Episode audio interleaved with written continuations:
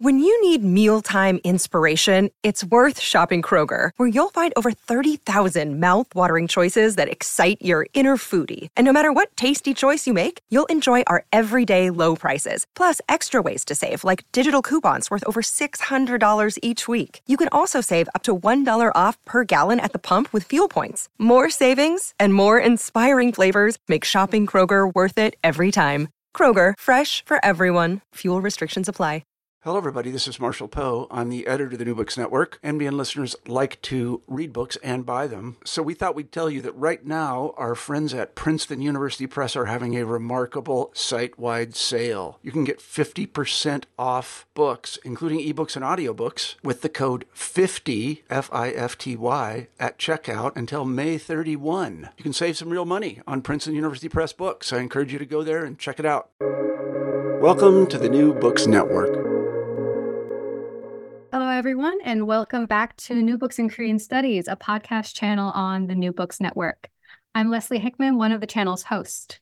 Today, we'll be talking to Dr. Andy Jackson about his new book, The Late and Post Dictatorship Cinephilia Boom and Art Houses in South Korea. Um, the book was published by Edinburgh University Press in January of this year, 2024. So, uh, Dr. Jackson is Associate Professor of Korean Studies at Monash University. His research includes not only North and South Korean film culture, but pre modern and modern Korean history, cases of rebellion on the peninsula, and its invented traditions. Andy, I'm excited to meet with you today and perhaps be one of the first to interview you about your new book.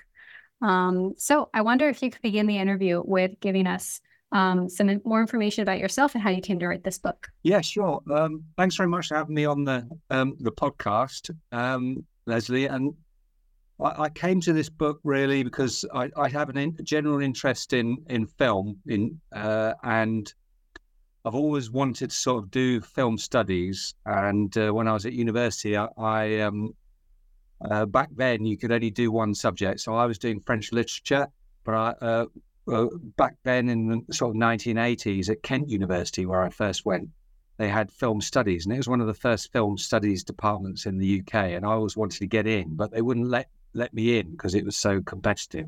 So it was, it was something that was always inside of me. So much later in life, when I finished my PhD in history, I studied Korean history. I decided to go back to film studies, so I started another degree in film studies back then.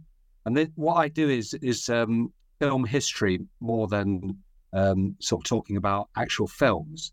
So in this book, I'm looking at um, um, the history of cinemas, really, and also cinema going. Uh, and another reason for this book is I was in Korea at this time, when the time I'm writing about, which is the 1990s. Um, so 1994, 95, I, I talk about the cinephilia and the art houses and the art film boom in this period. But I was actually in Korea, and Korea Korean cinemas back then were very different from what they are now. Uh, there, there, there, was a few multiplexes, but there were few in few in number, um, and most cinemas um, were kind of um, sort of filled up on uh, Saturdays and Sundays, and that's when I used to have time to go.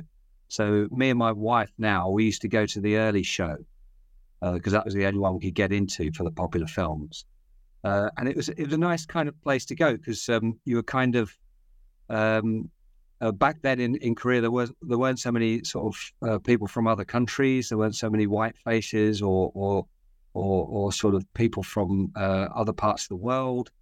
So you were kind of um, an attraction, a star attraction. But in the cinema, you were totally anonymous. So I, I loved the cinema uh, for that an anonymity it gave you.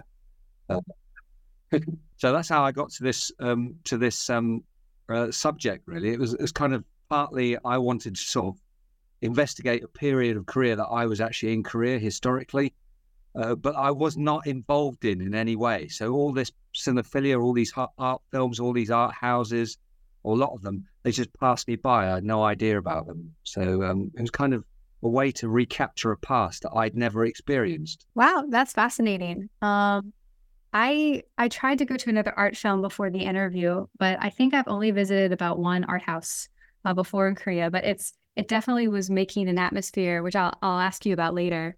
Um, so it was really it was really interesting experience, and I enjoyed it. Okay, um, before we begin to look directly into your book, Could you please describe what exactly art films are uh, and what cinephilia is for our listeners? Yeah, sure. Well, art films are really this kind of a slippery, they're a discursive um, uh, topic, as it as it were. There, there, there, there, are many sort of different sort of definitions of them, mm-hmm. and that's one of the things I talk about in the in the book. Actually, what art film are, but also what art houses are, because it, it, depends who you ask. Uh, you'll get a, di- a, totally different definition. But for the purposes of the book, basically, yeah, uh, we're associating art films uh, with a very sort of specific period in, especially European or Japanese cinema. So, sort of 1950s, 1960s, 1970s. Um, this sort of period of, of European cinema you, you might associate with sort of Italian or French film directors, with certain movements like the uh, the Nouvelle Vague, uh, neorealism in in Italy, and this kind of thing. Um, but of course, art films today are very different, you know, and, and not many people, a lot of people just sort of stop using that uh, terminology. Um, but they still use it, you know, Yes and Yong, they still use it in, in South Korea.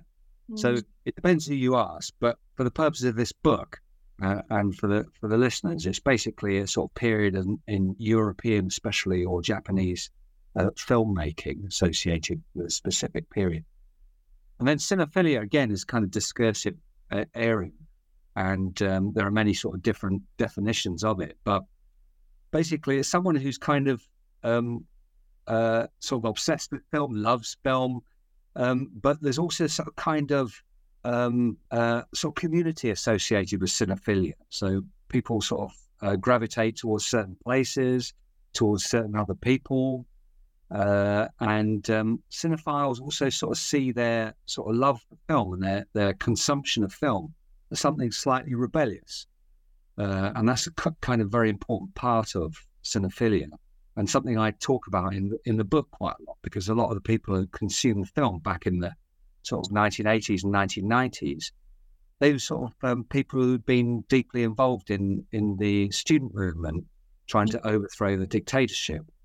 Uh, and after the end of the dictatorship, with the with the uh, democratization or the de-authoritarianization of Korea, um, they sort of um, gravitated. To, a lot of these people sort of gravitated towards culture and especially film and film consumption. So um, these sort of two, two sort of um, aspects or three aspects of cinephilia are important for understanding what happened in the 1990s. Number one um, is kind of a love for film, a, a passion for film, but also a, a, love for a certain type of film, especially associated with art house film or uh, or uh, experimental film, this kind of thing. But it's also a community uh, and that's a sort of very important part of it. And also, it has sort of associations with kind of uh, rebelliousness and rejection of what came before, especially in terms of cinema. Yeah. Thank you. Thank you for that um, introduction. All right. So, getting into the book, you start the discussion on Korean cinephilia during the authoritarian or authoritative era. So, yeah. what did art film consumption look like during this era, and what role, as you already sort of suggested, did pro democracy or anti authoritarian sentiments play in it? Um, well, that's a good that's a good question. Um, back then, it was very important for um, people kind of saw their consumption of film as something kind kind of rebellious. Mm. Um, as I said before, you know these associations of cinephilia and rebellion uh, and they they they saw their consumption of film and their exhibition of film as something rebellious. I'll give you some examples of that. Um, basically, the dictatorship kind of star- starved uh, young Koreans or Korea, all Koreans of of a lot of sources of culture. Mm. Um, so um, they used film as a means to sort kind of or used foreign film, overseas film, as a way to prop up their own industry, their own domestic industry. So um, you could get um, if you import a certain amount of film, you could get um, uh, uh, if, if you produced a certain number of you know, there's basically quota quickie. So they they produced film on the basis of um, uh, you you can import a film. You made it was quite lucrative to uh, exhibit one of these films. And then the profits you made, you could then turn into producing a domestic film. And it was this kind of this kind of relationship between domestic film and, and film importation.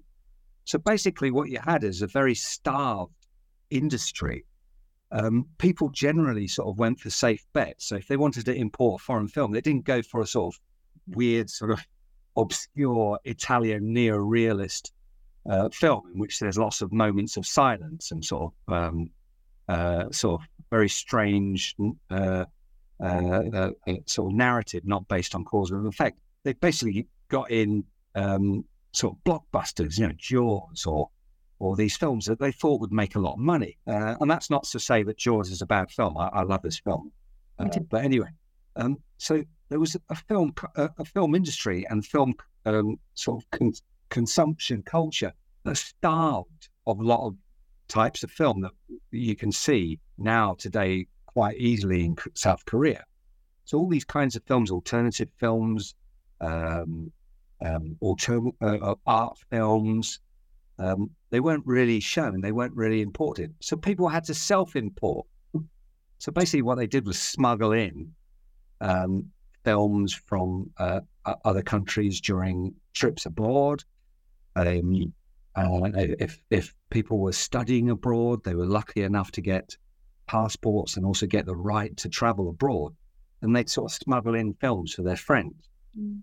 Um, so a lot of these films were kind of smuggled in. They hadn't been passed by the official censors, and um, uh, this is uh, uh then exhibit exhibiting these films was kind of against the law they hadn't been passed, they hadn't been given a, um, a rating, they hadn't been passed by the censors. So um, this was kind of a rebellious thing to do. And this is how people sort of thought they were re- resisting the dictatorship in the late 1980s. And then, and then after the fall of the dictatorship, um, basically you still had a military government in power or, or, or people associated with the military dictatorship in power.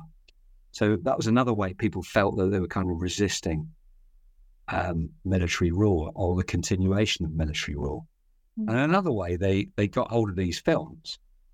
Uh, and this is another way in which sort of pro democracy sort of sentiments creep into this culture, was they um, uh, they illegally sort of recorded these movies off Japanese cable TV. So back then, sort of early 90s uh, to the mid 90s, a lot of um, these early cable TV networks were kind of being imported into being shown in in South Korea, and um, uh, young people who love film, young cinephiles, would illegally record this film onto videotape and then start exchanging um, these films amongst friends, and that's how a lot of this cinephilic, cinephilic sort of culture sort of grew up in this period. Anyway, that that's hmm. uh, that that's the kind of um, con- art film consumption in this period. It wasn't really, it was underground. And that's why it was kind of associated with people who, who were, were within the sort of pro democracy movement or associated with them. Does that make sense? Yes, it does. Thank you. Thank you for explaining that. Um, so, my next question sort of goes along with the um, the previous one about the concept of uh, I think I'm pronouncing that correctly. So you write that art film was often understood in opposition to that. So besides the government, so like what other things are included in this this term of Chedogwon that art film sort of set itself up against? So back then, in sort of um, late eighties or mid to mid nineteen eighties to the mid sort of nineteen nineties, um, two important concepts were Undongwon and Chedogwon. So Undongwon was basically the movement sphere. So anyone associated with the Minjung movement or people's movement um, uh, that resisted um, the dictatorship and that sort of uh, launched the June 1987 uprising. Um, and then the Chedogwon, which is basically the polar opposite. It was everyone associated with um, uh, uh with the dictatorship in the eyes of the of the movement. So, what did the movement, what did the Undongwon consist of? Well, it consisted of basically um, students, intellectuals, um, a lot of workers, um, uh, the, the, poor, the dispossessed, Um, and then the Chedogwon basically was associated with everyone who didn't fall within that sort of group. So people associated with the military dictatorship, but also uh, people associated um, with the American military presence and people who supported them. Um, and they had lots of supporters, they still do. Um, and also people associated with the chaebol, with the large companies, mm. which was, um, you know, kind of hand in glove with the with the dictatorship in many ways. And um, um, you know, they got preferential treatment uh, in terms of contracts and uh, uh, operating and all this kind of thing. Yeah, for example, Hyundai got its big break in the Vietnam War. So thanks to their involvement with um, Park Chung-hee's regime, they were able to expand um, uh, greatly thanks to um, the Vietnam War. So Wan on one side was um, was basically everyone associated with capitalism, with capital, with the government, uh, uh, ministries, uh, and everyone associated with the uh, with the military dictatorship. It's a very important concept, mm. and people saw it in very very black and white terms in in that period. Of course, it became much more complicated from 1993 onwards. But in prior to uh, uh, prior to 1993, and especially prior to 1987, it was uh, far more sort of opaque, uh, sort of far more black and white, if you see what I mean. Um, people sort of saw um, anything associated with the dictatorship as kind of bad, um, as tainted in some way, and um, uh, and this became sort of quite important later uh, when um, when people started making money out of art house film, going into exhibition, and um, started importing importing these movies, and it became quite lucrative. And people sort of saw themselves as no longer kind of cinephiles resisting or part of the Undongwon resisting uh, the Che They sort of sort of saw themselves as kind of selling out. And this is quite interesting. So there were these kind of sort of dilemmas for a lot of people uh, uh, uh, later in life um, when they started to to sort of um, compromise their original um, sort of political persuasion um, and their, their their political ideology and their sort of identity. They really associated themselves with this sort of this period of resisting the military dictatorship. Anyway, I hope that sort of gives you an idea of, of what Che Duk is. Um, of course, now, if you ask people what the Che Duk is, they may not have such a, a sense of, you know, there being something like the establishment. I guess that's what we would say, the establishment. Mm. Um, but but back then, it was a really, really sort of crucial and key sort of notion. I can imagine. Thank you. Uh, yeah, for clarifying that. So in chapter two, you explore where individuals viewed art film outside of actual theaters. What are yeah. these spaces and what role did they play in spreading interest in art film? Well, that, that's a really interesting question because um, this is all, a lot of this is very sort of historical now. You know, the, a lot of these places don't really exist as, as viewing places. Um, um, and there were three sort of main areas where people went. Um, two of which kind of still do exist, but one one of which has sort of disappeared completely. The first place are the European cultural centres. These are perhaps the most famous. So uh, basically, the French embassy and the German embassy, uh, and to a lesser extent, the Portuguese and, and Spanish embassies and um, the British embassy, uh, and also the US embassy, they would all all have sort of cultural sort of centres attached mm. so um, to them. And part of their sort of mission was to, you know, set up create diplomatic exchanges and all that, but also cultural exchange.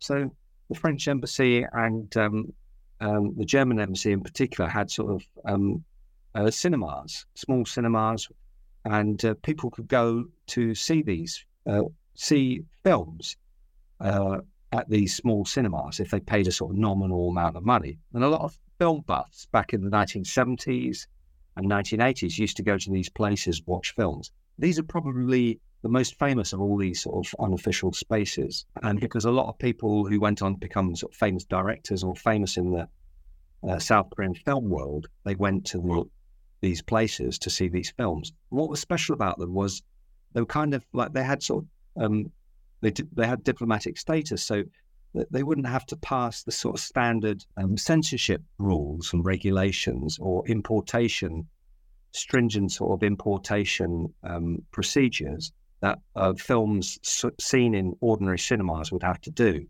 So um, people could see films, you know, made in France uh, from the 1960s that they would never be able to see um, in ordinary cinemas, and they could see them in these cultural in, in cultural cultural centres. So these have been well researched, and they're very they're, they're quite well known. The second space that where people could sort of see film in this period, especially well young students, were in these film clubs, and um, each university, Yonsei, Seoul National University, Ewha Women's University, and all these sort of famous universities, they all had these small film clubs people could go along and they could watch, they would go and watch films, again, which, as I mentioned earlier, had been illegally sourced, either smuggled into the country and then uh, re- uh, viewed on videotape, or they'd been um, sort of illegally down, not downloaded, you didn't download them, illegally recorded off satellite TV. She had these film clubs, mm. um, and often they kind of had these sort of strict hierarchies within them, and I talk about this in the in the book quite a lot. They you know they'd have senior and juniors, and um, part of the condition of um, uh, part of the, the desire for people to be involved in these clubs was to make films. So they wanted to get their hands on this equipment, which these student clubs had, which they'd sort of um, let people use. But uh, the condition of them getting to use these this equipment was often they would have to watch all these films. so they'd mm-hmm. have to sit through all these French films, all these German films, and these art films, often which were very boring to them, and they'd fall asleep and stuff like this.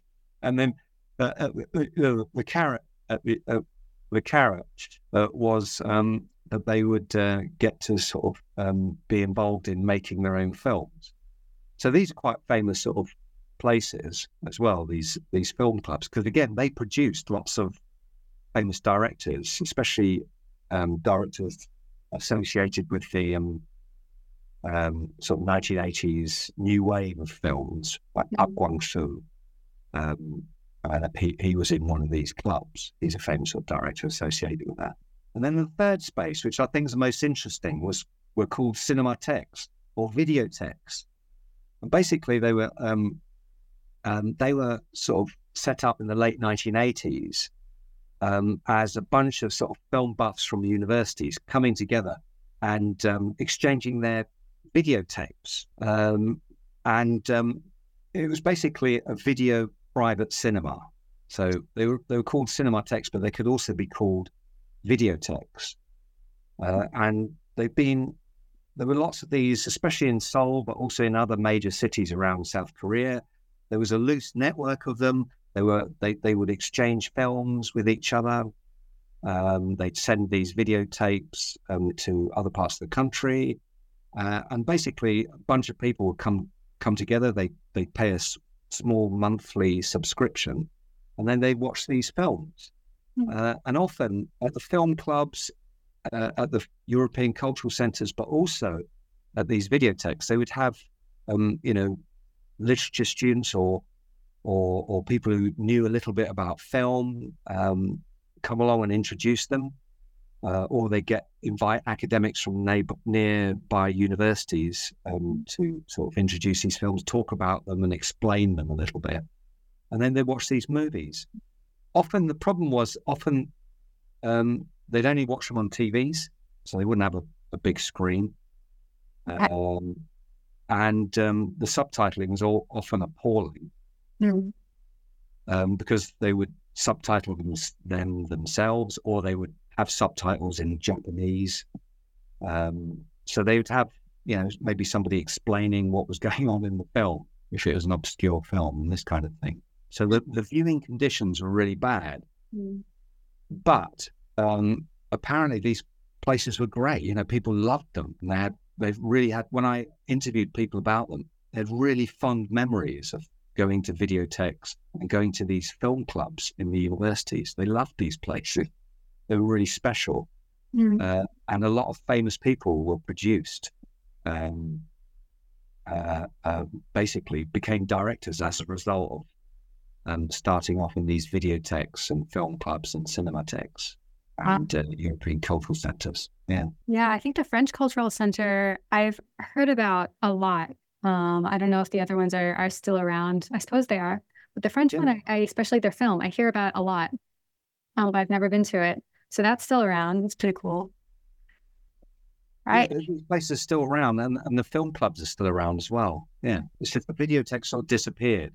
They disappeared. The last one sort of I think was the I don't know, is it the um, the culture center Seoul. Well, that that disappeared in sort of early two thousands, well, twenty years ago. But yeah. Mm-hmm. Okay.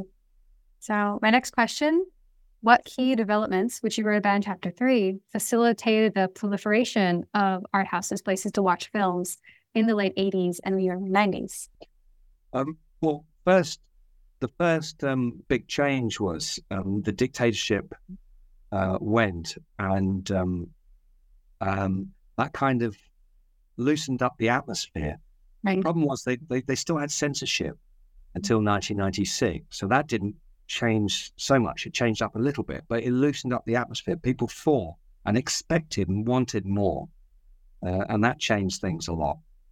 Um, the second thing that happened was um, uh, the the changes uh, the opening of the market to Hollywood uh, film uh, made an opportunity whereby um, companies could import film uh, a lot more easily uh, in this period. The problem was they didn't really have the infrastructure to do this in terms of art film. So they had, they had, they had kind of had the know-how and the um, the wherewithal to sort of import film from Hollywood, for example, or or or, or films from other countries that they thought would make a lot of money, like Hong Kong or something like this, that were very popular in that period. But they, they, they weren't so used to sort of dealing with uh, the importation of art film. So what happened was um, uh, our, um, a, a, wannabe director called uh, Lee Kwang Mo, um, he came along, he, he sort of revolutionized the whole um, importation of art film in this period. Um, and this was around 1995, I'd say 1995 to 1999. He changed things a lot. And basically, what he did was he was a he went to UCLA to study film, mm. Uh, and uh, as part of his um, degree, he sort of finished all his coursework, and he had to do a dissertation. And, his graduation project was to make a film. So he wanted to make an autobiographical film, which he ended up making um, but it took him a long time to do it. Um, and basically, cut a long story short, he came back to Korea to make this film because it was about the Korean War. So he thought, I can't make it in the USA, I've got to make it here. Mm. Um, but to finance this film, um, he had to set up his own company uh, because no one would, no one back in that period of Chungmuro, in the you know the established sort of film industry in South Korea, no one wanted to finance this film because it just sounded too miserable. They said, "This is this is such a horrible sounding film. We don't want to give you any money for it. It will never make any money."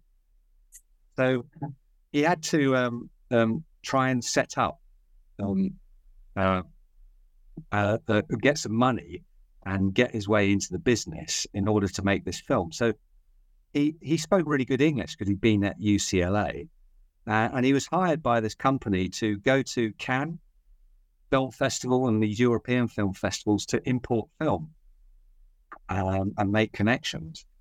Um, and in return, this company promised to finance his film. And um, basically, they refused at the end. Mm. so uh, he said, oh, okay, I'll, I'll set up, comp- I can do this. I'm good enough. So I'll, I'll just set up in business on my own. So he did. He, set, he founded his own company and he imported all these films, these art films. Back then, uh, the big art cinema was the Hoam Art Hall. Uh, I don't know if that still exists. I don't think it does. Um, and um, they would show, you know, occasional art films, uh, which were incredibly popular You know, you get really massive crowds. So that people recognize, wow, there's some money to be made here. We mm. don't have to just import these blockbusters from Korea, uh, from Hollywood or, or from Hong Kong or wherever. We could actually do this and make some money. And the problem was that all these companies trying to compete for these one, one or two sort of blockbusters, but um, no one was going for these art films. So they saw a sort of gap in the market. So Kwang Mo bought all these films, I think 20 in all, and he brought them all back to Korea. Um, and basically, that was the start of um, uh, the sort of golden age, if you like, of art film consumption in uh, South Korea around 95, 96. Yeah, 1994, 5, 6. There was kind of a golden golden period in Seoul, especially, uh, where a lot of these films were shown in uh, around Seoul, and they became really popular. And there were these little cinemas, um, the Core Art Hall, Core Art Hall, and the um, the um, uh, Hoam Art Hall I mentioned before, uh, and then the Dongsung Cinematheque. These are all really sort of they became really popular, and there was kind of a sort of art film explosion, which is quite interesting because the same years this was all happening, Susan Sontag in, in New York said, "Ah, you know, the death of cinema. you know, no one's going, no one appreciates film anymore. No one loves all these beautiful films made in Europe and and uh, in, in, in the United States in the seventies, um, and people just like trash. That's basically what she's saying. But at the same time, all these films are really loved in South Korea by the small sort of communities of cinephiles. So it's quite interesting.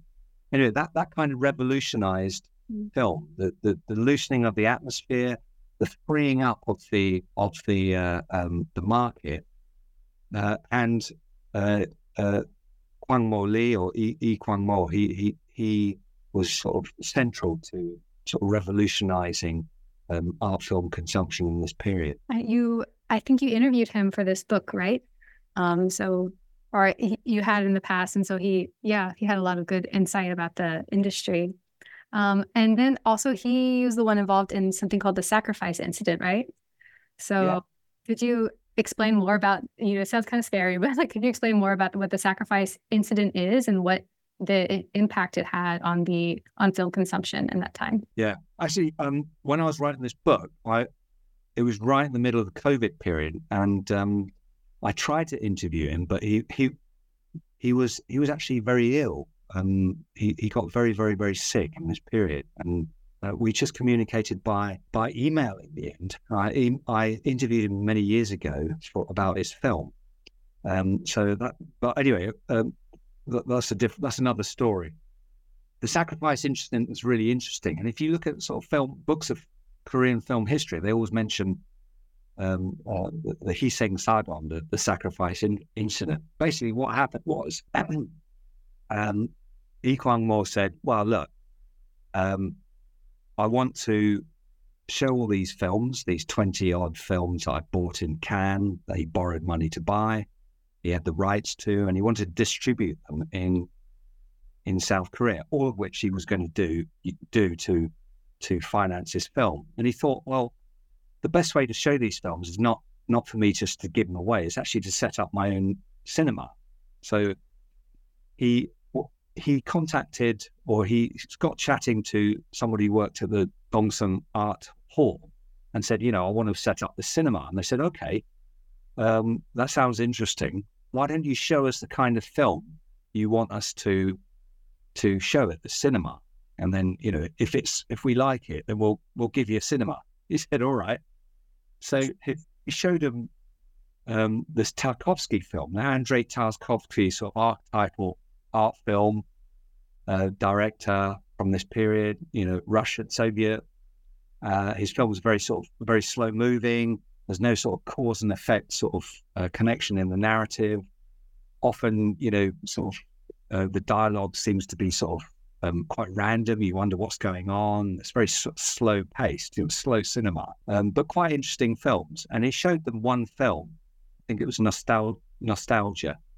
Uh, and the the head of the Dongsung Art, Art, Art Cinema said, Art, Art, Art Hall said, no, this is, are you crazy? No, no one's going to go and watch this film. Mm-hmm. It's so boring. People just weren't used to it. He said, no one's going to see it. So, um, I, I don't, I'm not going to, I'm, he was outraged. He said, I'm never going to let you run the cinema. Forget it. Wow. Yeah. So, uh, uh, Equine World basically said, well, look, I bet you, I bet you, it was basically a, a bet. He said, I bet you I can make lots and lots of money and loads of people will flock to go and see this film. Uh, and he said, okay, prove it. So he said, all right, let me release one film. Uh, and that was The Sacrifice by Tarkovsky, which is basically a film about a man who makes a, an intellectual, who makes a, a, a pact with God to avert a nuclear war, a nuclear catastrophe. Uh, and it won sort of best film at, at Cannes Film Festival and all this. Uh, but it is sort of typical Tarkovsky. It's unexplained bits. You don't know what this dialogue's talking about. People sort of mysteriously levitate in the middle of the film. It's quite obscure. You need to watch this. yeah, it's mad.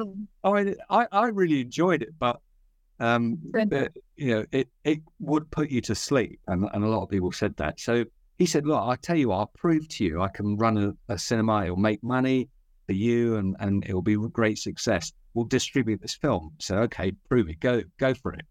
So, um, Equine Mo basically sort of set up this. Um, uh, he had this company already. They were going to distribute it. They sold it to a couple of other cinemas, um, the Lumiere, I think, and then maybe the Core Hall.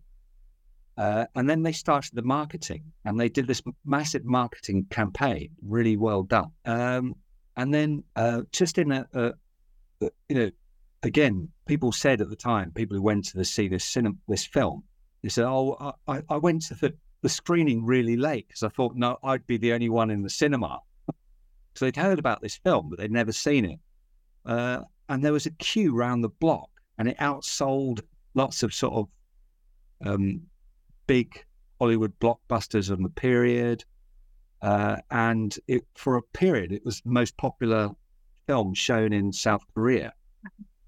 So it was a massive thing. Mm. If you, depending on who you, who you talk to, some people say it sold 20,000 tickets, which doesn't sound like a lot, but it was back then. Some people say it sold 100,000 tickets. So it depends who you're talking to, but you get these mm. different answers. Um, um, the problem was, of course, the, um, the official statistics of how much a, a, movie sold. They were often sort of um, sort of underestimated, and that way, um, cinemas would get away with paying less tax. So if they said, oh, yeah, only 10,000 people went to see this film, but actually 20,000, they would keep all that sort of revenue that they would have to give to the, to the government. So mm-hmm. they deliberately underreported attendances. So you can never know for sure. But a lot of people went to see this film. It caused an absolute media sensation. And it really started this, um, this cinephilia boom in earnest.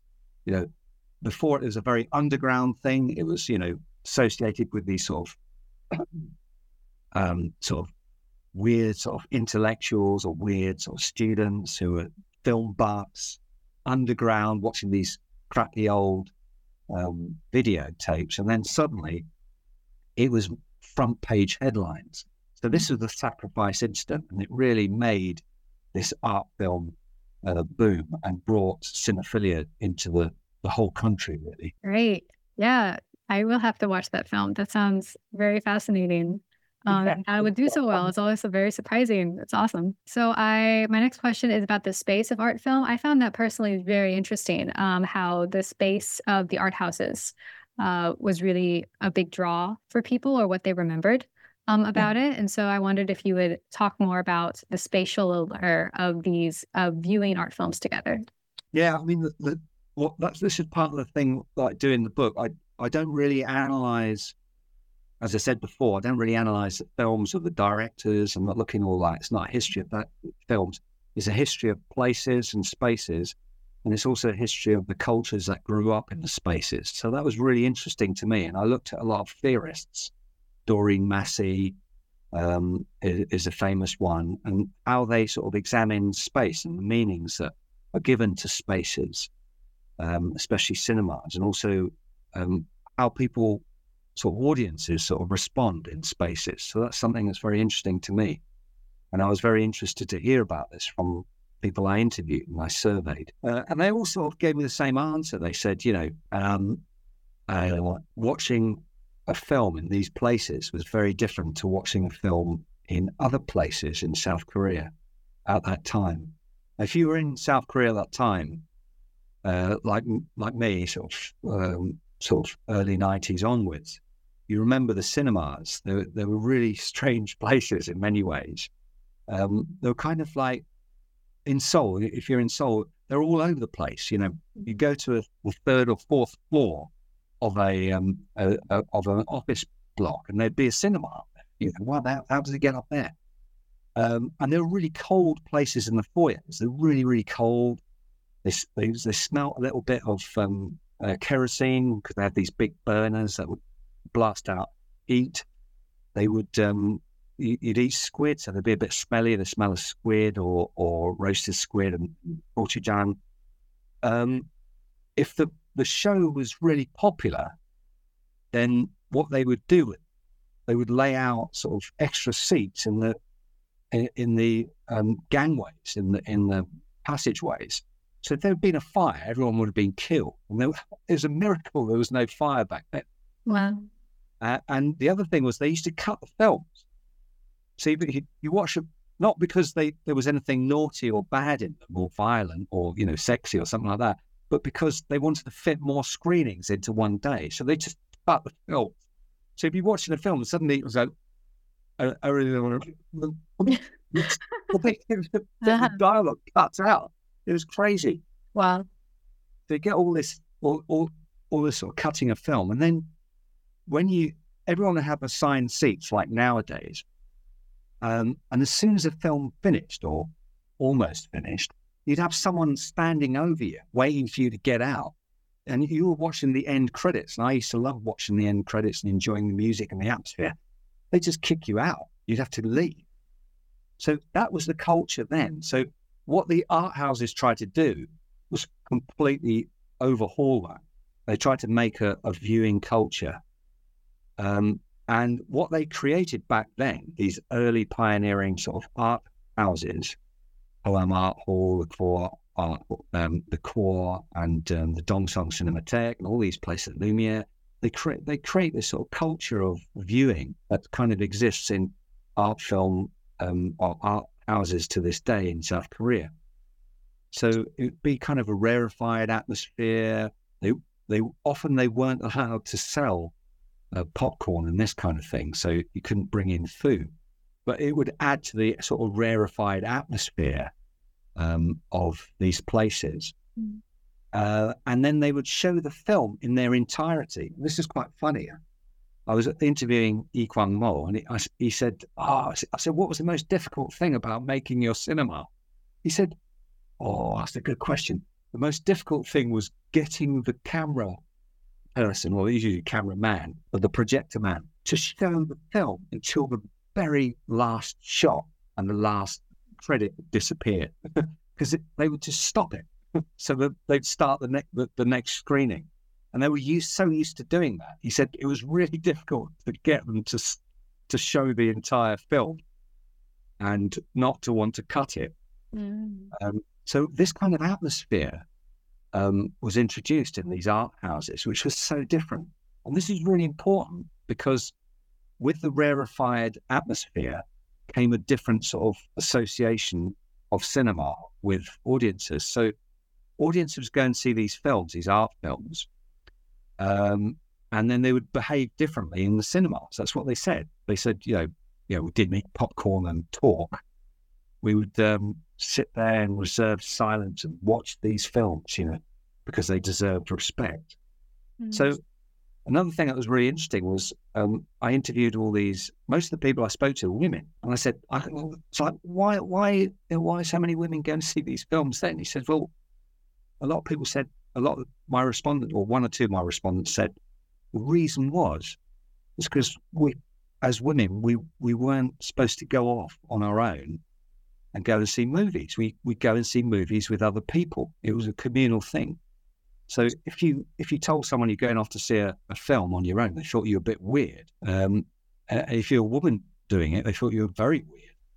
But if you said, as a uh, as a woman alone, I'm going off to a, a European art film. Ah, okay. Uh-huh. Wow. So it's, it's seen as something kind of slightly rebellious by the people who are doing it, but also seen as something respectable that it was ex- unacceptable to do. So that was quite interesting. So with this new culture in these theatres, they also developed a new sort of atmosphere and a new way of watching film, I guess. Mm. Uh, and it kind of stayed with them. Uh, and you know, 20 years later, they said, yeah, I said, well, what's your, what's the memory? What's your biggest memory of these cinemas? You know, and I thought they'd say, you know, oh, um, you know, I remember seeing this movie or that movie. And I said, I said, we remember watching in total silence. Wow. Stuff like this. Wow. if you want to get an idea of what it was like watching a film back then, mm. Darcy Paquet has written a, an article that's on his Korean film website, and he does describe cinema going in the 1990s, and it's just like he says. Um, I remember going to a rural cinema as well, and it was even wilder than it was in the in the Seoul cinemas. There, I was watching. I went to see Jurassic Park, first one, and it was like um, it was mayhem there were all these little kids in there and they were just running riot all around the cinema. It was really noisy and everyone was chatting and talking all the way through the film. So it was that kind of weird atmosphere mm. um, uh, uh, back then. It's very different from now. So you can imagine this new culture coming in, this new art film culture associated with these art film spaces coming in. It was, it was quite revolutionary. Yeah, I can see how the art houses themselves had created this environment that was not so much like uh, consuming entertainment only is like sort of just a way to pass the time and have fun and indulge yeah. in some some foreign culture a little bit but like the art houses certainly seem more like a learning experience an artistic yeah. experience so like i can see how yeah women too would be more respected like oh you're going alone to like you know learn or it's an intellectual activity so like that's really cool and you that's fine yeah that's really interesting uh, well, it was interesting. Back then, you got to remember, um, women couldn't smoke on the street. Oh, I didn't know that. Wow. yeah, right in the nineties. I, I, I, you see I, all over the place now. You know, women having a cigarette. I mean, actually, in terms, in terms of people's health, it's better. Um, mm. But older women could smoke. That was all right. Well, you know, sort of ajima, ajimoni, halmoni could smoke. But younger women were not supposed to smoke on the street, and and if if someone did, they would get they might get uh, told off by a, an older male, like that. So it was a very different. It was a very different sort of atmosphere back then, and, and these small changes um, were quite were seen as quite significant. So that, that that that's what's so interesting about the 1990s. It was this period of transition, where this great transitions occurred. Um, but yeah, as you said, that um, um, it was it was really important. A lot of the women I spoke to also said, you know, I was going to, I was about to do UHAC. I was about to go to study in France or the USA. So how did I prepare for this? I went to the cinema and watched all these foreign films. So I thought this it was kind of education, unofficial education that would sort of prepare me for this experience. So that, that, that was quite interesting. Anyway, yeah. Wow. Yeah. Thank you. Thank you for talking about that. Um, so my next question is about chapter five. So in that chapter, you describe the administrative and economic factors as well as changing domestic film culture, which all led to cinephilia's decline. Would you describe some of these factors? Yeah, I think um, uh, what was well, there, there was sort of there, were various reasons for the de- decline of cinephilia. One was there were splits, there were political splits um, within the sort of cinephile movement, and they, as I said, before, they, they kind of consider themselves to be a movement, sort of resist, you know, slightly resisting the Chedogwon The, uh, a lot of them consider themselves to be a movement. They, they were resisting the Chedogwon, but there was there were actually political splits uh, within this cinephilia, uh, and often it, the, the, the tensions could get quite, according to people I spoke to, the, the tensions could be quite intense between uh, people who kind of viewed film as a means to change the world, and other people who, who thought, well, film should be enjoyed for the for the sake what sake of film. So there was uh, Undong Jui, so associated with the movement, and then Yonghwa Jui, so seeing art, seeing film, you know, art for art's sake. And there, there was sort of tensions within the movement. That, that was a that was one issue. Uh, but another another issue was, I guess, as as with a lot of sort of cults or not, you know, I mean, youth cults, for example, you know, different youth cults associated with music. Once it be, once something becomes too mainstream or is seen as too popular, or is no longer underground, and it becomes quite trendy, then uh, a lot of people start getting bored with it and start moving moving out of the scene and into something else. So I think this is another reason for the decline of cinephilia. You know, it wasn't cool anymore, as it were. You see what I mean? So people moved on. Mm. But in terms of the administration um, and, and the, the, changes, what, what's quite interesting about this period, at the end of this sort of art film boom, um, around the sort of late 1990s, the South Korean government sort of stepped in, said, you know, how can we support art film? Uh, how can we support our film, our South Korean film? And on, um, and it was the, the, period was just when sort of a lot of films like Shiri uh, be, started to become really popular. But at the same time, there were all these other directors, many of whom had received a lot of their education coming through the ranks of these videothèques or these film clubs or these European cultural centres, consuming art film, you know, on the sly. Uh, a lot of these other directors, um, they couldn't get their films shown. So in the first multiplexes, um, they were trying to get their films shown, and if they didn't make it, didn't you know, draw a crowd, they just pull them. Uh, and th- there was a famous little incident I mentioned in the book Wara Nago, mm-hmm. where these these these sort of films made by young filmmakers. Many of them were women, um, and they were kind of done in this kind of arty way, maybe not art house, but they were kind of done in an arty way. They're alternative films. Or uh, the Waikiki brothers, um, um, they call Young Butake, Take Care of My Cat, all these films. They were pulled very quickly by um, sort of early multiplexers. And there was an absolute uproar within the cinema community about this. You know, how can we protect these movies? You know, Shiri makes a lot of money, but on the other hand, you know, these other films don't make any money at all. And they get pulled and no one sees them. And they probably don't even make it to a film festival. How can we protect them? So what they did was the government established a, or via KOFIC, Korean Film Culture uh, Council, they established a, a network of art films, art art film cinemas. And the idea was they keep a quota um, and they would show a quota of art house films made in uh, South Korea. So there'd be um, art films which were imported, but there'd also be a lot of art films that were, or, or arty type films made uh, in South Korea. And the idea was to support these. And so they established this network, which kind of exists to this day. Um, it's changed.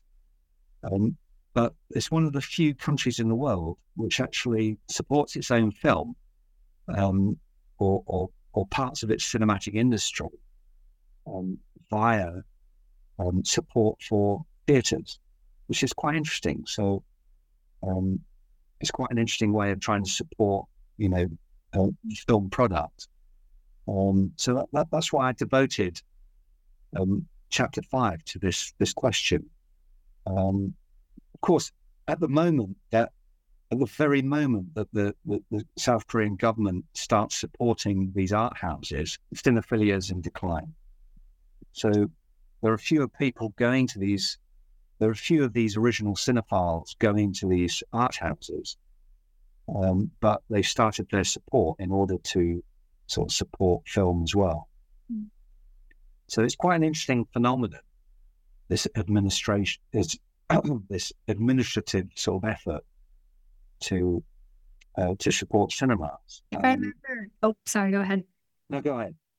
If I remember correctly, there was also a time uh, that you mentioned that the um, the support that was given to the art films, they all they in turn required for them to show these Korean films, but uh, sometimes it wasn't, maybe it was before the Waranago incident um, as well, but they didn't really fall in line with the per- idea of what this art house should show, like what the, the kind of films that we wanted to show.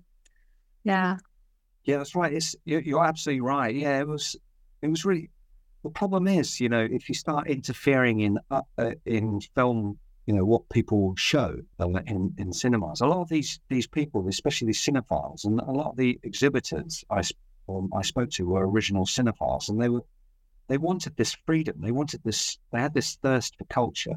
They had this thirst for knowledge that had been starved from them by the dictatorship for thirty years. So um, uh, then they suddenly get it and they're able to sort of express themselves and, and watch the films that they want to watch and also start to make the films that they wanted to make. They started to be able to do this. And then suddenly you you get in this support from the government and they say, Oh look, you know, we'll we'll we'll give you some money to run your cinema. It sounds good on paper, but then when you when you look at the, the, the fine print, you realize that, yeah, you'll support my cinema, but I've got to show these films. So it's kind of going against what you actually set set out to do in the first place. And people thought this is kind of reintroduction of censorship and, and government control through the back door. Now, after 30 years, we've been we've been fighting, resisting the dictatorship, and then we're accepting and you know uh, the people from above kind of um, uh, imposing their culture upon us. So people kind of don't like it in many ways. They like the they like the subject that getting subsidized, but they don't really like being told by a bunch of bureaucrats, and that's basically what they were. What they were, what they should and shouldn't show. So it was very trial and error. And it, you know, it's a great idea, and it's very it was done very trial and error, and they, they really did try to support these in these cinemas, but they also ended ended up they also upset a lot of people, especially the exhibitors when they said, "Well, look, you haven't shown enough of these Korean films. So next week, I want you to show this film.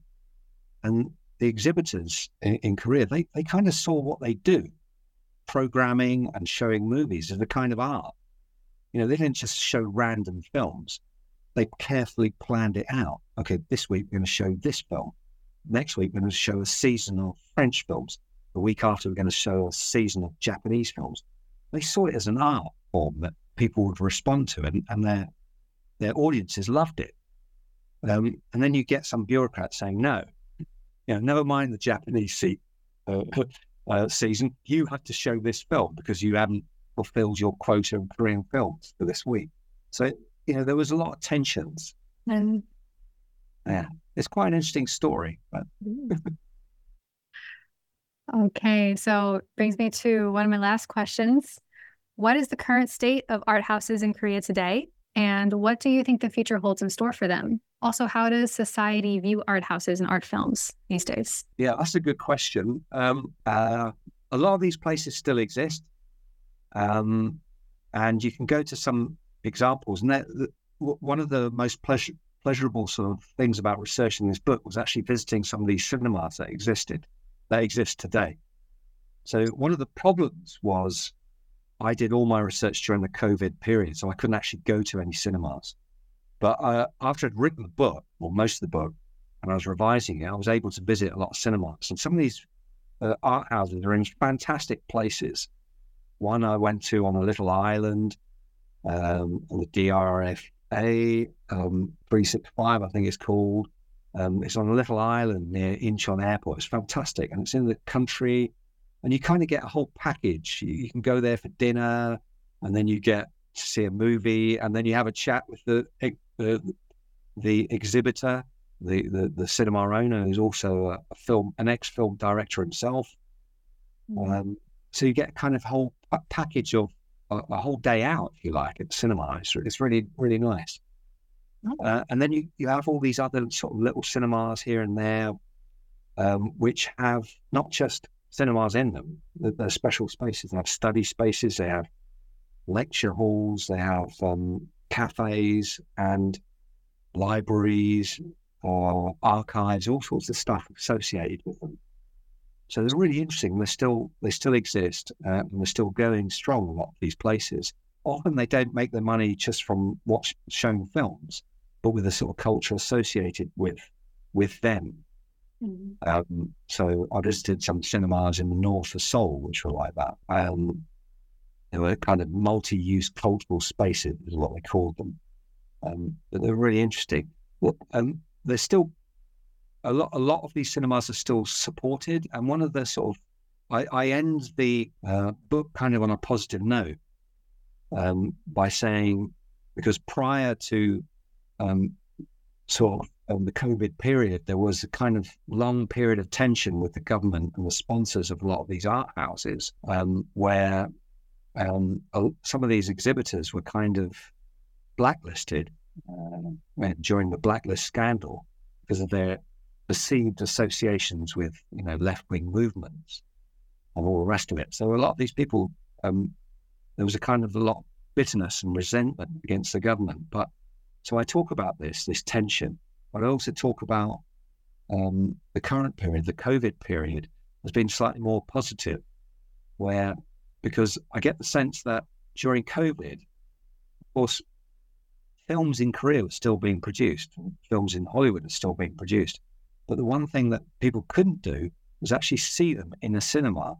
Mm. Um, there are all these restrictions, as you remember, going to cinema being public spaces and all the rest of them. And I got the sense that a lot of administrators, in what they said, they really recognized the value of a space, of going out to see uh, a movie in cinema space and why it's so special to people, the meaning that it has in their lives. And it is quite special.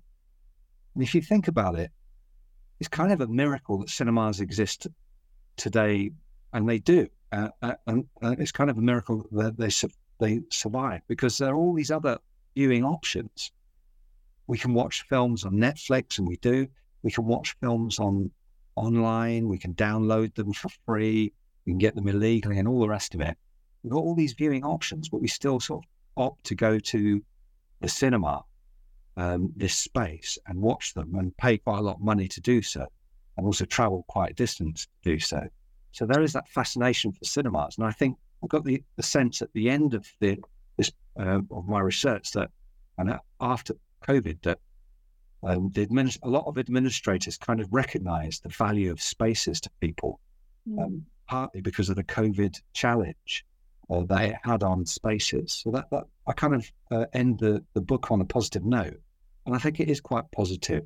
Um, uh, so you know, I can't say what's going to happen next year or what's going to happen in the future, but I hope these spaces do exist because there's some fantastic cinemas, and they're worth. They've all got their sort of individual character, uh, and um, uh, all, all, got their sort of reason for, for going to them. The art house, uh, Momo, for example, on Ewha University in U- Ewha University, um, and um, lots of other sort of cinemas I went to visit. They're really lovely places. I was uh, I was disappointed in a way when I uh, saw Momo Cinema because I lived in that area for two years. I never knew it was there. And I'm like, oh no, like dang it, I never went. But yeah, maybe I, I would like to try again with some films because I've become a lot more interested these days. So this was really wonderful for me to be able to learn more about the history of um, a part of the cinematic experience in Korea through your book. And um, oh, before we head out today, because I've taken a lot of your time, I wanted to ask if there's anything else you would like your uh, our listeners to know about your book um, that we haven't really covered yet? I, I, think we've got most of it, actually, I mean, it's just one thing I say is um, I looked at these cultural, these spaces, but also look at the connections between the people who are running cinema today in South Korea, people who are running, you know, the multiplexes and the, the, the successful industry that it is, some of these famous directors, and this period of cinephilia and these spaces.